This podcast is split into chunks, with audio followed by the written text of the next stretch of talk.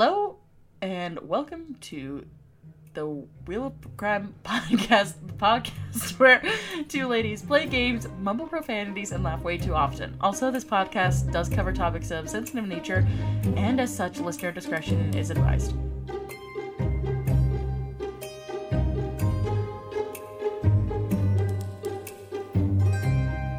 Hello, hello, hello, and welcome back to the Wheel of Crime podcast. My name is Jen. And I am Emily. Here in the voice and the flesh and the person. All of the things. all of the things. That was a good start. I did the same thing that we did last time where I started with the disclaimer and immediately my brain was like, "Yes, you're introducing yourself." And I was like, "Nope. Not yet." It's not what we're doing here, brain. Scratch Stop trying that. to fuck me up. yep, we got different plans. But yes, uh my name is Emily. Uh and welcome to another episode of the Wheel Crime podcast. Um any updates from this last week you want to share, Jen? Not really. I last weekend I went to my brother's wedding in Banff. It was very woo. beautiful.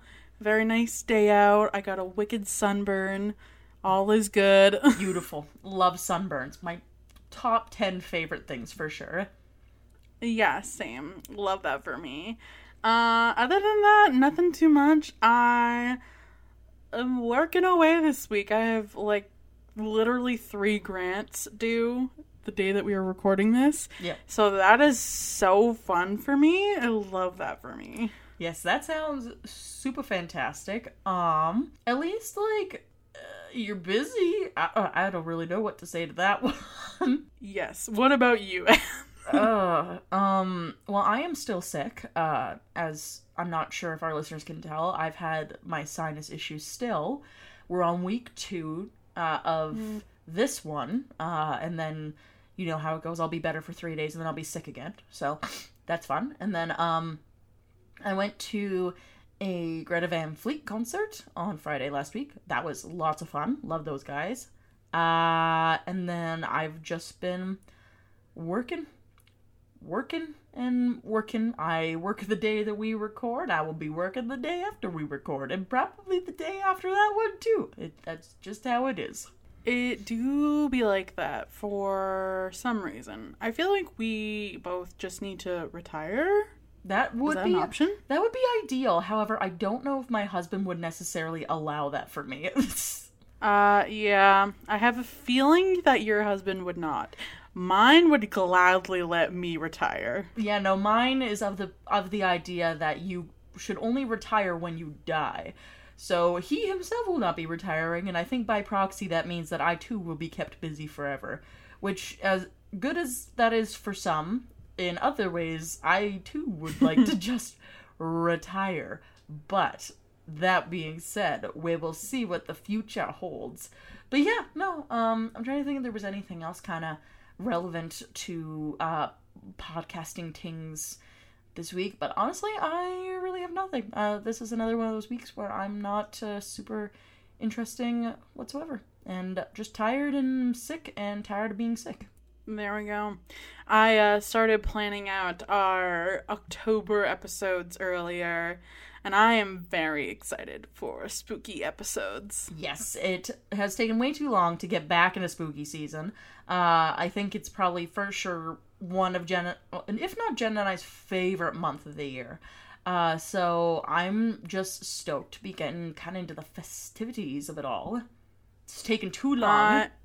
Yeah, it's true. I'm a fall girl. Pumpkin spice is already back at Starbucks, which is hella delicious.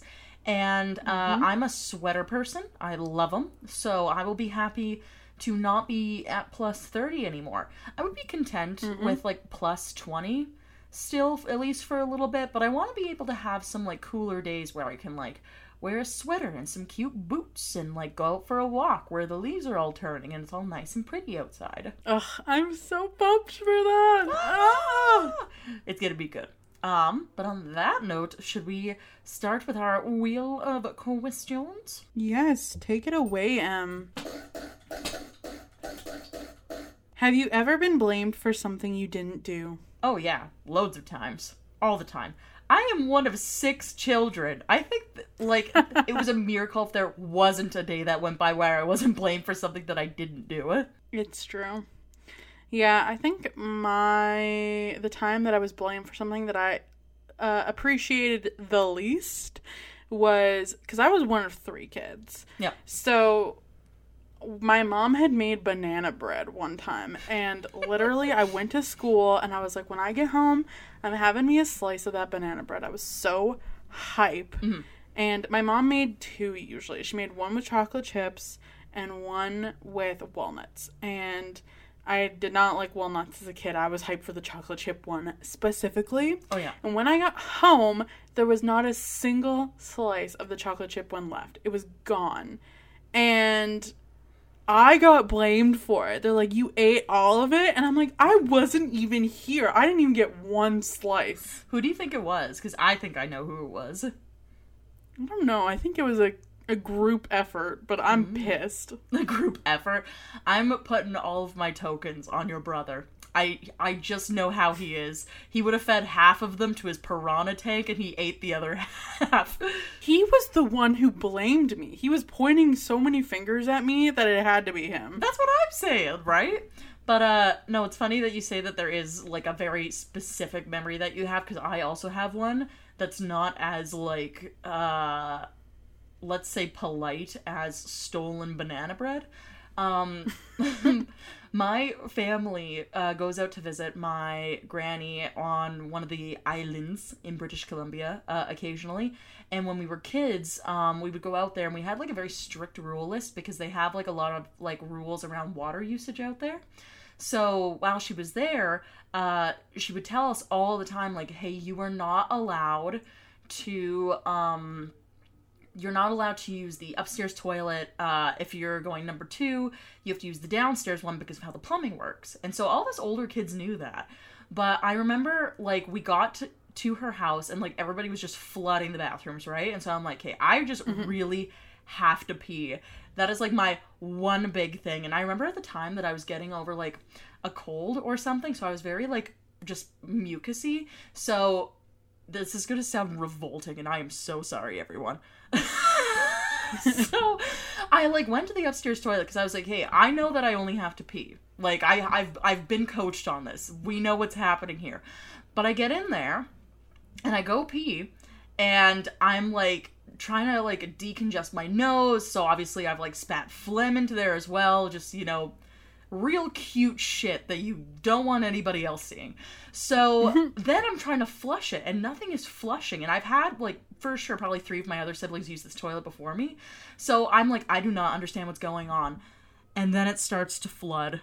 And all of a sudden, every adult in there, my uncle, my granny, both of my parents are all shoved into this bathroom, staring at this toilet that is now full of my pee and boogers. And it is flooding everywhere and they just look at me and they're like what did we tell you about shitting in the toilet? And i'm like i didn't do it. And they for sure they were like yeah just don't go and poop in the toilet upstairs like emily did and i'm like it wasn't me. And i still like still when people bring it up they're like yeah well remember when emily flooded the toilet at granny's house because she took a shit in the upstairs toilet? I'm like kate I didn't do it, but I didn't even want to be in there because everybody was like witnessing my boogers in this toilet that was now flooding, and I was like, I just want to die. I Oh just my wish I could sink through the floor and run away into the ocean and never come back. But I do. I think though a part of the issue was like I was like twelve or thirteen at the time, so it's all life is already embarrassing. And at that point, Yeah. And they really did think that it was me who did it, and I have no idea who it was, but I know it was one of the three who used the toilet before me, because whoever had just been in there before me was the person who plugged the toilet. What a little hoe. I know, and they never fessed up to it. Never fessed up to it, and I'm like, you all are rotten little children. That's terrible. It was so bad. And the fact that they still talk about it, they still are like, yeah, Emily's not going to listen to rules. Remember that one time at Granny's house? And I'm like, hey, how many times do I have to say that wasn't me? If it was me, I would tell you because it so much time has gone past that I do not give a shit anymore, literally. but like still, and I'm like, I apparently don't have a case until one of them stands forward one day and they're like, ha ha, remember when Emily got blamed for what I did? And I'll be like, it was you. Literally, I I understand how you feel because I they still bring up the banana bread to this day.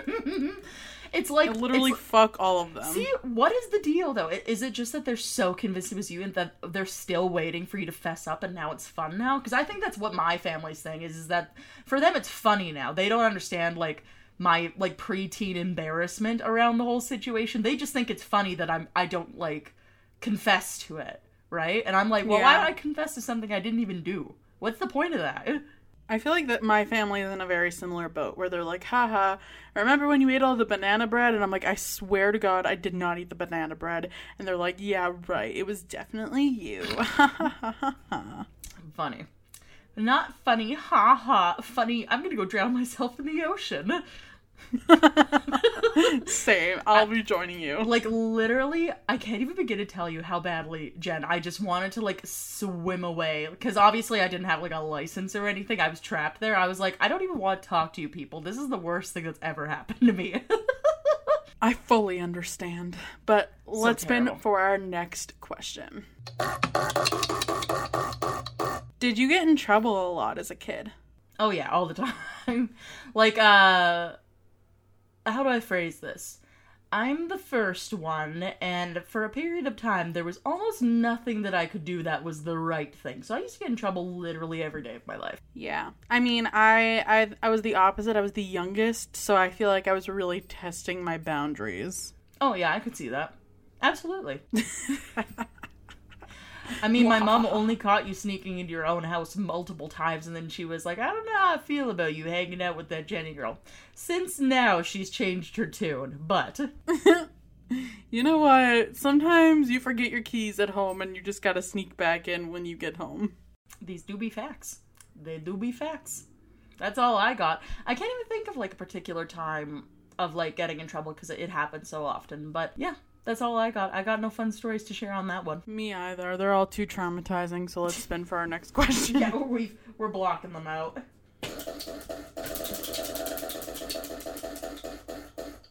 What is your favorite flower? Hmm. My favorite flower? Yeah. I feel like it's there's lots of good flowers. Uh Agreed. Lots of great flowers. They all smell, or most of them smell wonderful. Yeah. Uh I would actually say that I think one of my favorites are tulips. I've always really liked tulips. Tulips are great. That's Yeah. my mom's favorite flower. Yeah. Or um because uh, where we grew up, I do also really like lilacs because there was always like five million lilac bushes around our houses. That's a good one. I'm a big fan of peonies. Peonies. Have, you, Yes. have you seen that video? It's like a meme video that was trending online where it's like, look what you've done to my peonies! They're marigolds! By God, she's right. They are marigolds. I may not know my flowers, but I know a bitch when I see one. Yeah, yes. That's but I love the recreation. That was wonderful, Em. That's the only thing I can think about whenever I hear the word marigolds, but they are really pretty. I do like them. Yes. Excellent. I know what your least favorite flower is. Because I have the same least favorite flower. I definitely think we've talked about it before too. Uh, petunias can rot in hell.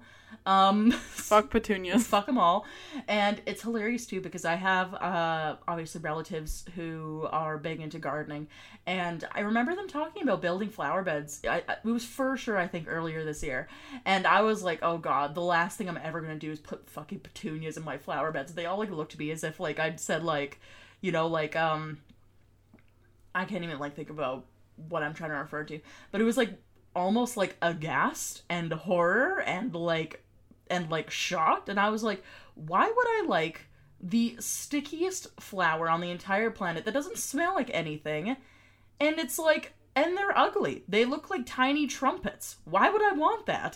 Literally, I can't think of a single good thing about petunias other than the, that they're cheap. Exactly and my mom was like uh because I, i've talked about this with her before too she was like they make a good filler flower and i'm like i don't care No. I will put pansies in. If I have an option, I am not picking petunias. They can no more. I would rather fill my garden with dandelions than fucking petunias. I would literally. That's the thing. I would literally rather have a garden that was just straight up weeds and that's it and grass then fill it full of petunias. Hate them. They're the worst things ever. Hate them with my whole soul. And they don't even come back. They're annual. So then I'm like, you have to go through the effort every year of buying a bunch of fucking petunias, planting them, and then they don't even come back the next year. What's the point? I'll never understand it. They're the worst. They are definitely. But let's spin for our next question. yes.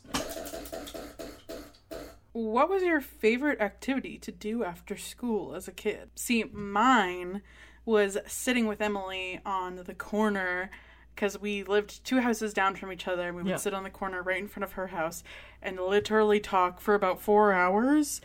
And we would usually be drinking Slurpees and then we would part our ways. Yep.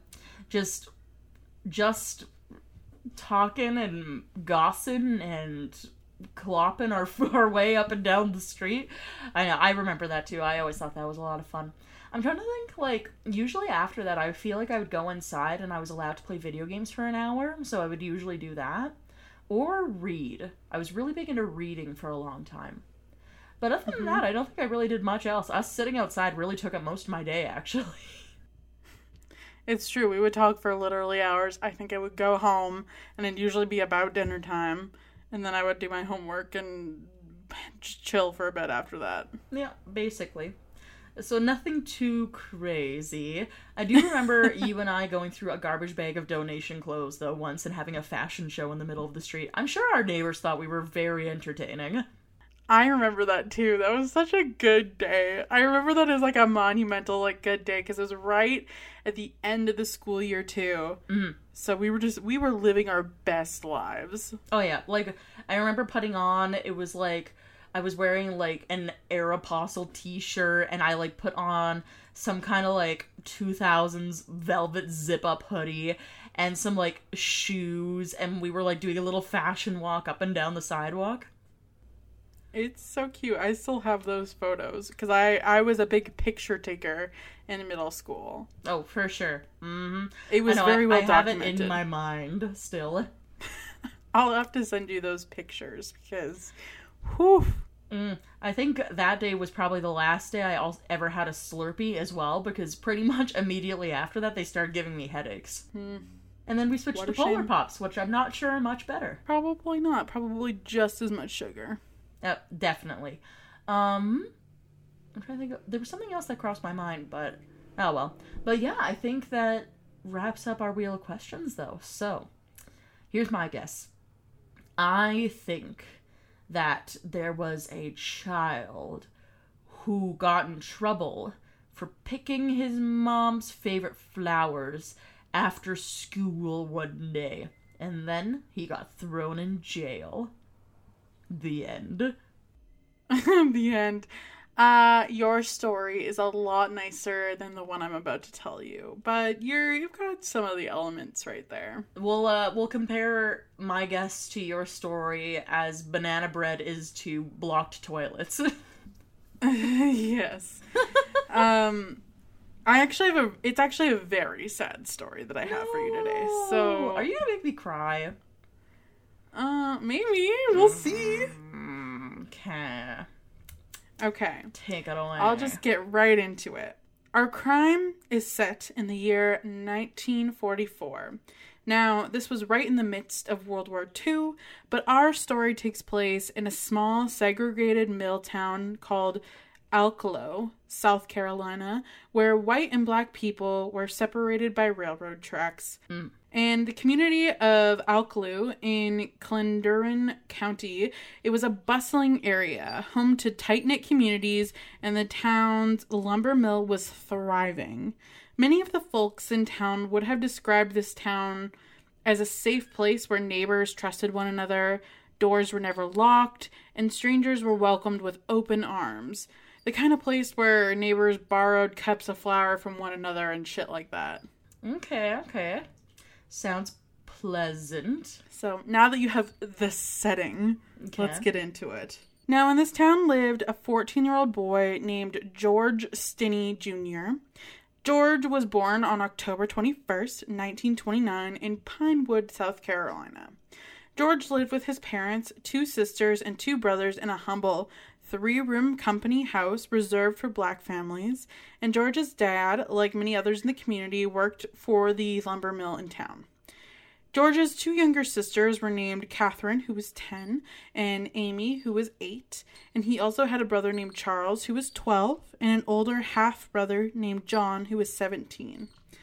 George was 5 foot 1 and weighed about 95 pounds at the time. George's parents said that he loved drawing and he was an excellent little artist in the making, and we unfortunately don't know too much else about George and his family. I will say, because it's relevant and important to our story, that George and his family were black. So, the day that everything changed for George was March 23rd, 1944. And on this particular day, Betty June Binnicker, who was 11, and Mary Emma Thames, who was 8, were riding their bicycles and decided to go looking for wildflowers. For context, both of these young girls were white and came from white families in the community because it's relevant.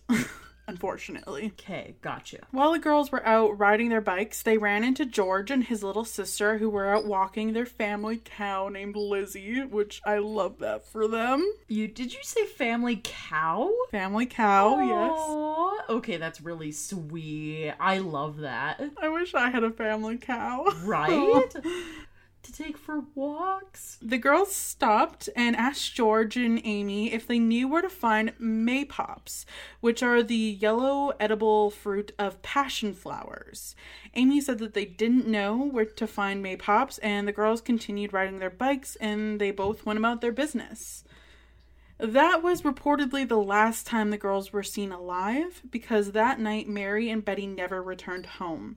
Their families became worried, and it prompted hundreds of Alcolu, Alcolu residents, including George's father, to come together and search for the missing girls.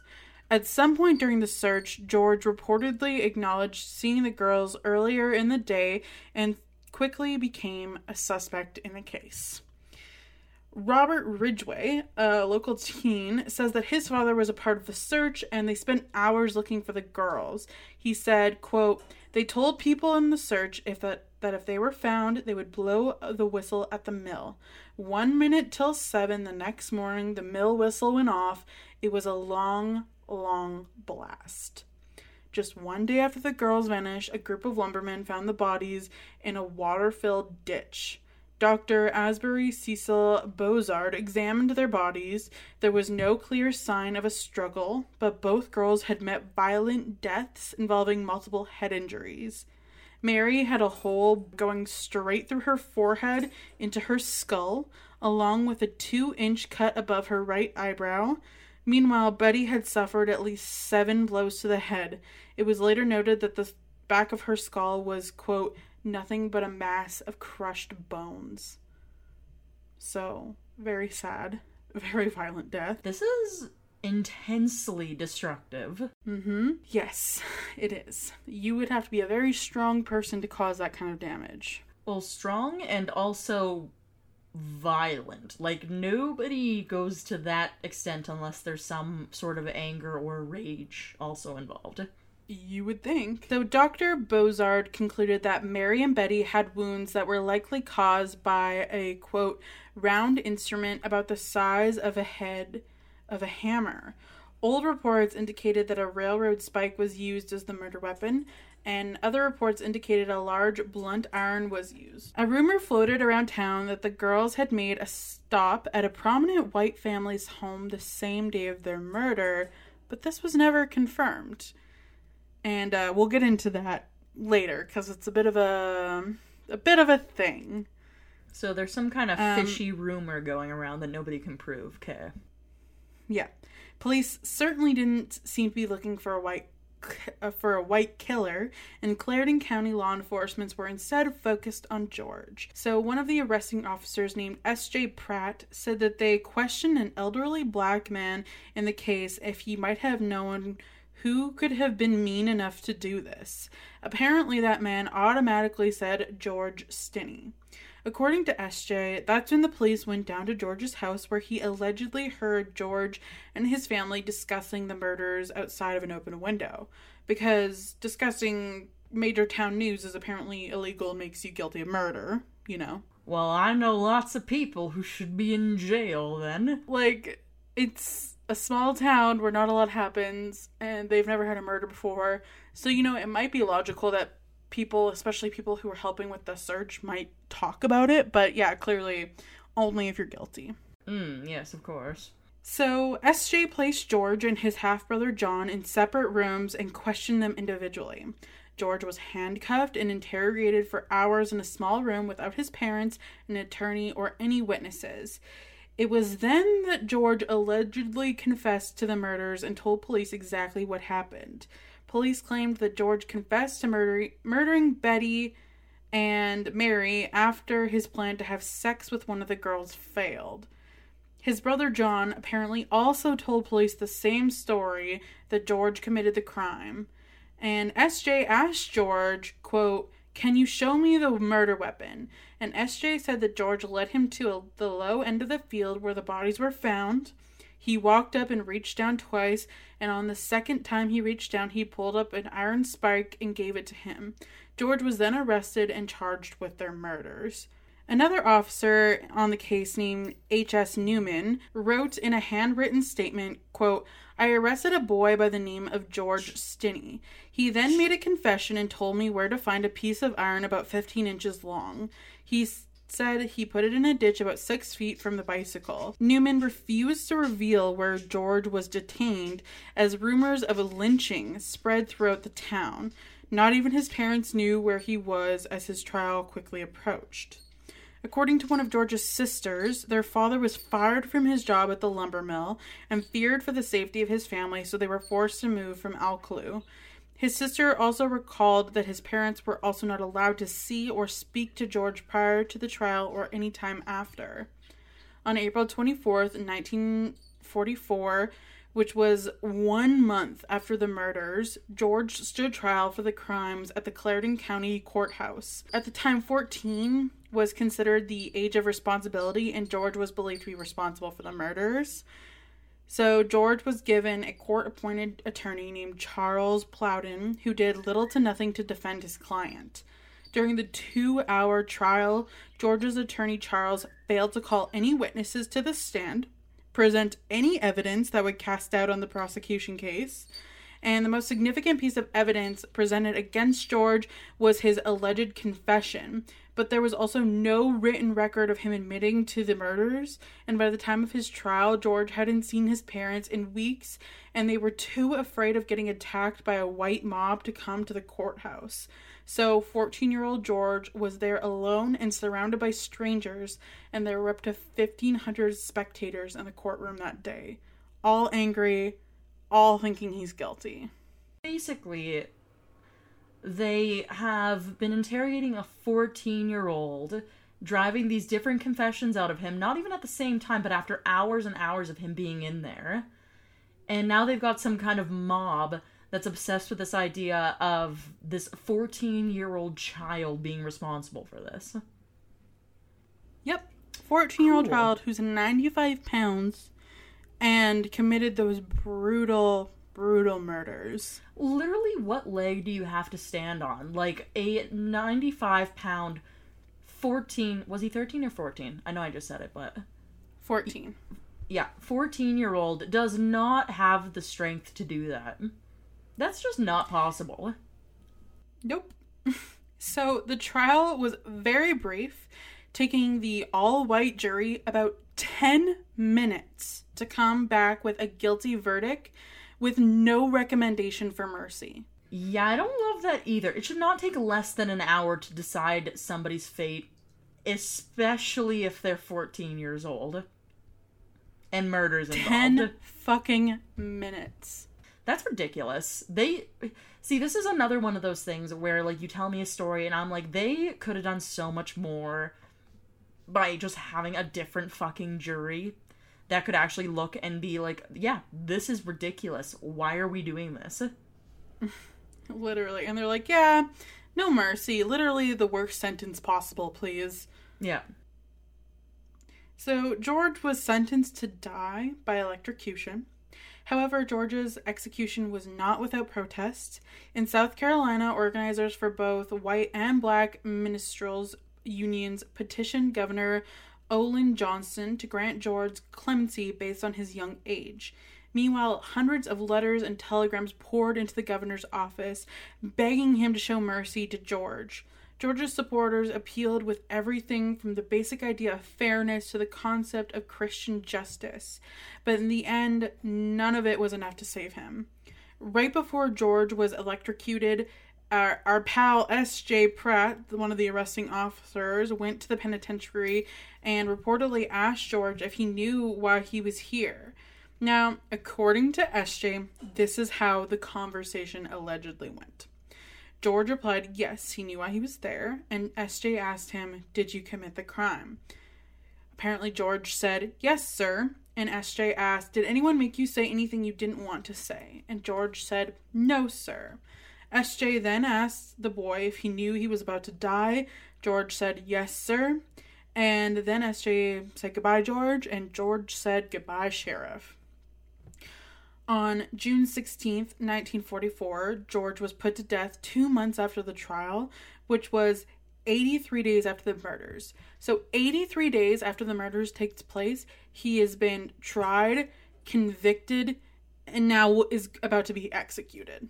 Is there not like a single person in this town that's like, yeah, this feels weird. Why are we doing this? I mean, there probably was, but a lot of them are probably afraid of being attacked by a white mob who made threats of lynching George's family.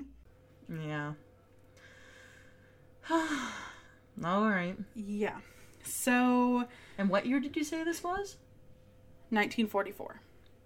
Awesome. Mm, okay. Yes. So George became the youngest person ever to be electrocuted in the United States. He walked into the execution chamber at the South Carolina Penitentiary in Columbia with a Bible tucked under his arm. Mary Emma Thames's father was in attendance for the execution, so she was one of the girls that died. He weighed in just at 95 pounds and was dressed in a loose fitting striped jum- jumpsuit. Strapped into an adult size electric chair, he was so small that the state electrician struggled to adjust an electrode to his right leg. An assistant captain asked George if he had any last words. George replied, No, sir. The prison doctor prodded, Do you want to say anything about what you did? Again, George replied, No, sir. A mask that was too big for him was placed over his face, and his last words ended up being, I can't breathe, officer. When the officials turned on the switch, 2,400 volts surged through George's body, causing the mask to slip off. His eyes were wide and teary, and saliva was emanating from his mouth for all of the witnesses in the room to see. After two more jolts of electricity, it was over, and George was pronounced dead shortly thereafter. I have no words. Like, obviously, anger, but that's not a word that's a feeling. It's also a word, I guess. But, like, I'm just trying to wrap my head around how he obviously either did not understand what he was doing or somebody told him that if he didn't confess to it, something would happen to his family. Like, the, there's just something not right going on here. Well, obviously, the whole thing, but like, additionally. And it makes me so grouchy hearing about this kind of stuff because you're like, what a miscarriage of justice just for the sake of making a particular group of people happy for some fucking reason. Yep. So, let me tell you about the aftermath. Oh boy, all right. In 2004, George Frierson, a local historian who grew up in Alcolu, started researching the case after reading a newspaper article about it. His work gained attention of South Carolina lawyers Steve McKenzie and Matt Burgess.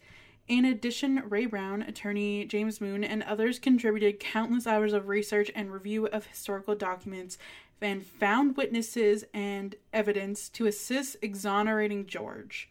Among those who aided in the case were the Civil Rights and Restorative Justice Project in Northeastern University School of Law, which filed an, amicum, an amicus brief with the court in 2014. George Frierson and the pro bono lawyers first sought relief with the Pardon and Parole Board of South Carolina. Steve and Matt, along with attorney Ray Chandler, representing George's family, filed a motion for a new trial on October 25th, 2013. George Frierson and the pro bono lawyers said in interviews that, quote, if we can't get the case reopened, then we have to go to the judge and say there wasn't any reason to convict this child. There was no evidence to present to the jury. There was no transcript. There was no transcript. This case needs to be reopened. This is an injustice that needs to be righted.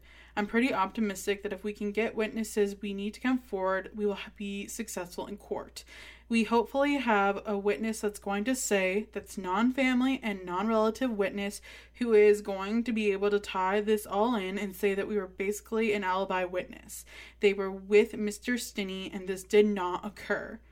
George Frierson also said that, quote, there has been a person that has been named as being the culprit who is now deceased, and it was said by the family that there was a deathbed confession George Frierson said that the rumored culprit came from a well known, prominent white family in the community, and member or members of that family had served on the initial coroner's inquest jury, which had recommended that George be prosecuted.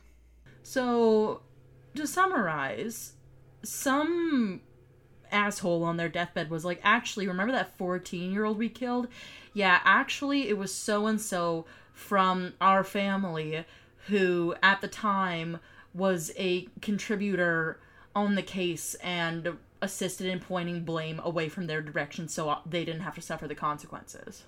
From my understanding, the person who killed the two girls on his deathbed confessed to killing them, and his family knew because I'm going to get into this a little bit in a minute here, but his family basically already knew that he probably had something to do with this and were able to get involved from the beginning of when the girls were found and point the finger at George to absolve this individual from any responsibility.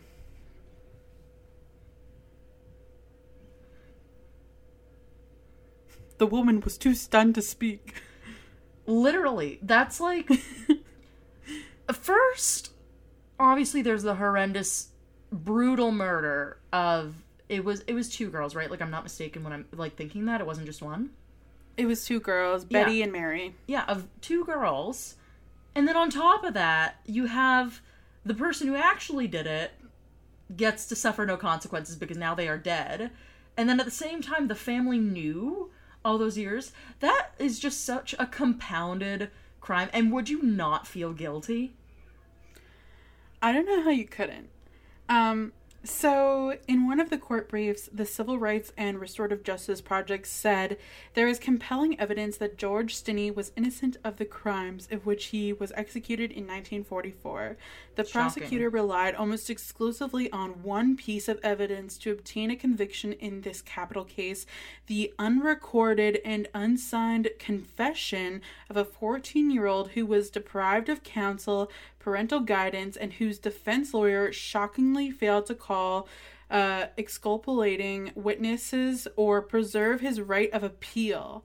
New evidence in the court hearing in January 2015 sorry, January 2014, included testimony by Stinney's siblings that he was with them at the time of the murders. In addition, an affidavit was introduced from the referend er, Reverend Francis Batson, who found the girls and pulled them from the water filled ditch.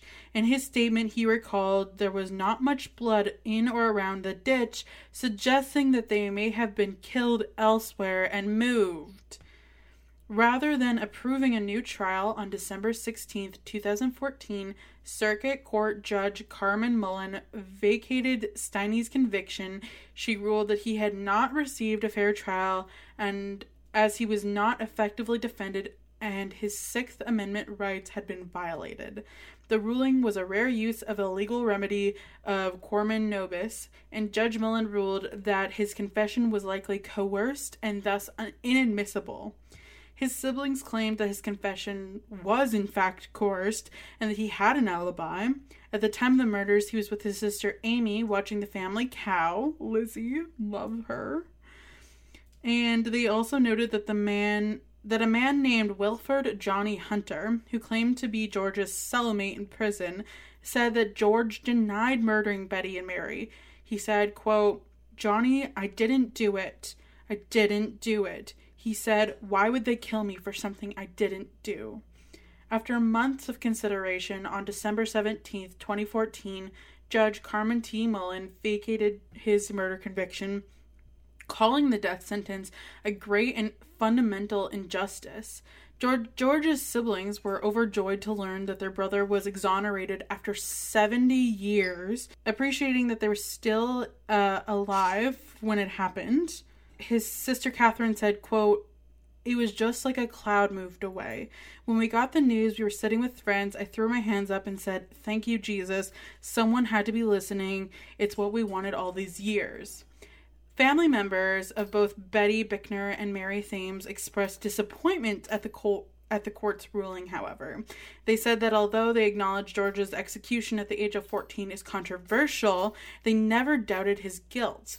Betty's niece, Frankie Bailey Dietz, said that she and her family have extensively researched the case and argues that it had nothing to do with race and how people, quote, who just read these articles in a newspaper don't know the truth. So, Frankie's husband once owned a barbershop inside Berkeley Motel in Moncks Corner before it was demolished to make way for a Walgreens that now is there today and a man by the name of S.J. Pratt, who was one of her husband's frequent customers. So, according to Frankie, there was a movie named Carolina Skeletons that was released in 1991, and it was loosely based on George's case. After this movie came out, S.J. told Frankie's husband that there had been that he was one of the arresting officers, and that's when Frankie's husband informed S.J. that his wife was actually the niece of uh, Mary. Frankie says that SJ then sought her out and he looked her dead in the eyes and said, quote, Don't you ever believe that boy didn't kill your aunt because from the because from the time I became involved from the whole chain of events there was not one link broken. The family members of Mary and Betty also contend that the claims of a, the deathbed confession from an individual confessing to the girl's murder has never been substantiated. But let's dive a little deeper into that, anyways. So, this is kind of confusing because there's a lot of people named George in this situation. Okay. Not the direction I thought we were taking, but. Yes. So, our main guy, George, who was unfortunately executed, he will be George. Everyone else, I'm going to say, call them by their last name to make things simpler. Okay, sounds good. So, George Burke Jr. is the son of a wealthy white businessman named George Burke Sr. Now, Burke Jr. has been the subject of speculation as a possible suspect in the murders. Burke Jr. died in 1947 at the age of 29, and George Stinney's mother had worked for the Burke family for a brief period. George's sister recalled that her mother had once come home saying that Burke Sr. had made advances to her, and their father told their mother to not go back. George's sister claimed to have heard that the Burke boys had framed George because their mother didn't want to give it up and Burke Sr. conducted an initial search of the girls and was the owner of the territory behind Greenhill Baptist Church where their bodies were found. He was also the foreman of the grand jury that indicted George and had been accused of helping steer the blame off of his son onto George. Two elderly women in Alcolu recalled that Burke Jr. was known as a womanizer and for committing theft and getting away with it. According to Sonia Ard Williamson, a white Alcolu resident investigating the case who became close to George's sisters, Burke's Jr.'s son, Wayne Burke, told her that his grandmother had told him that his father had picked up the girls in his lumber truck by his grandmother's house the day of the girls' murders. In 2017, Wayne Burke denied saying that he had said that and he remained convinced of George's guilt. George's sister had previously recalled that after the two girls had asked about the maypop flowers, a lumber truck drove down the road, and nobody else has stated that Burke Jr. had given the girls a ride. Lawyers of the Stinney family have stated that there have been rumors of a deathbed confession to the murders by a member of the prominent family. However, it's never been proven. And that's my story for you today. I am just flabbergasted. I love how you always find these stories for me where it's just aggravating. Aggravating. And when you think about it, 1944, I believe that's the year you said. I my brain's weird with numbers today. But that's still less than 100 years ago. Mhm. And like people talk as if like, "Oh, this kind of stuff happened so far in the past. It's like, no, there's people alive today who were a part of these types of cruelty and injustices and probably have some level of responsibility for these other shitty things that have happened. Like, this isn't that far in the past. Like, if you think about it, George's siblings are still alive today. Like, he would probably still be alive today if he hadn't been wrongfully convicted of this crime. At 14 and, years old. For yeah. murdering two girls in these really horrific ways where he just simply could not even have the muscles to even pull that off. And apparently everybody thought that it was totally fine to be doing this. But if you think about it it makes total sense that a prominent family who ran the mill in town and owned a bunch of land would have the ability to potentially point the blame away from their son and make sure the fall went on to some young kid who was discriminated against for his race. And that's the other part that pisses me the fuck off about this case is Frankie, who is the um, niece of Mary who died. She's like there was this whole article she did with one of the local papers in South Carolina where she was like, it was never about race. He's totally guilty. And I'm like, your husband's friend was the arresting officer. And he's like, oh, yeah, he was totally guilty. Like, had nothing to do with race. But, like, I'm sorry, you lived in a segregated town. How can you not acknowledge that race was definitely a factor? Oh, absolutely. Like, I think too, like, just from these types of stories that you've shared with me, there's always, like, some sort of weird, like, mental. I don't know if it's just that people mentally distance themselves from, like, where their privilege sits.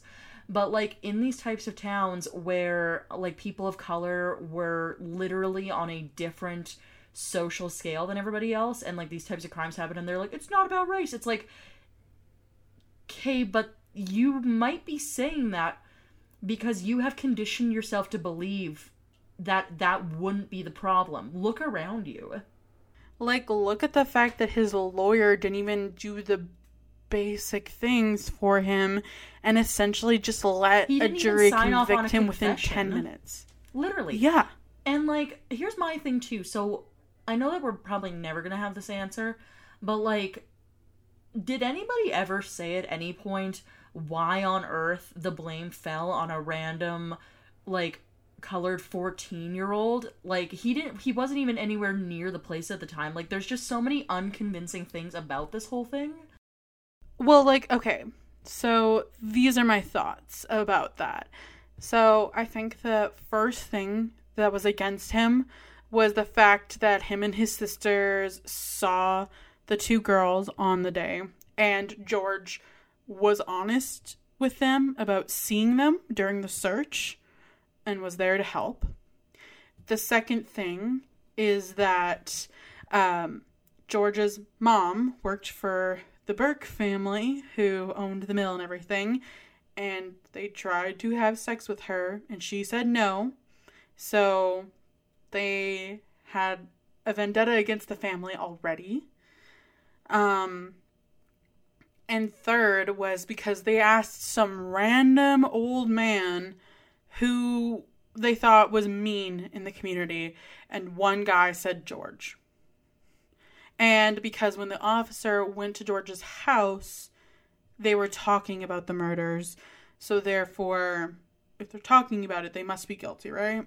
Mm, yes. And because after hours and hours of interrogating this child, he confesses. Then they're like, "Okay, case closed. He's guilty." Yeah, and then that's the thing too. It's like like 14 is so obviously still a child, like a little person. And it's like, okay, so you're going to take the words of some random kid as fact? Like what? Like what Especially when doing? there's no other evidence and he physically could not commit the crime. Like that's the part that gets me is he was 95 pounds, five one. He's a small kid. Mm-hmm. There's no physical way he could have committed the crime with how brutal it was. Her back of her head was nothing more than a crumpled pile of bones, is what they said. Like, do people have no concept on how difficult that would be? Like, your bones are not meant to be easy to break at all. Most people lack the force to even break any bones on another person. Like, that is not exactly a common skill for people to have without some sort of assistance, whether that be a weapon of some kind or a second person or what have you. So to even like think in your head and be like, yeah, this 14 year old just came on by and somehow got away with like committing this much physical damage to two girls, it's like, okay, like, you, like, it's not just enough force for one person. You need to have enough force for two people. You know what I mean? That's the thing, is like, he's a small kid. Even if he did do it to one of them, how is he holding that other one there and they can't escape while he's murdering the one?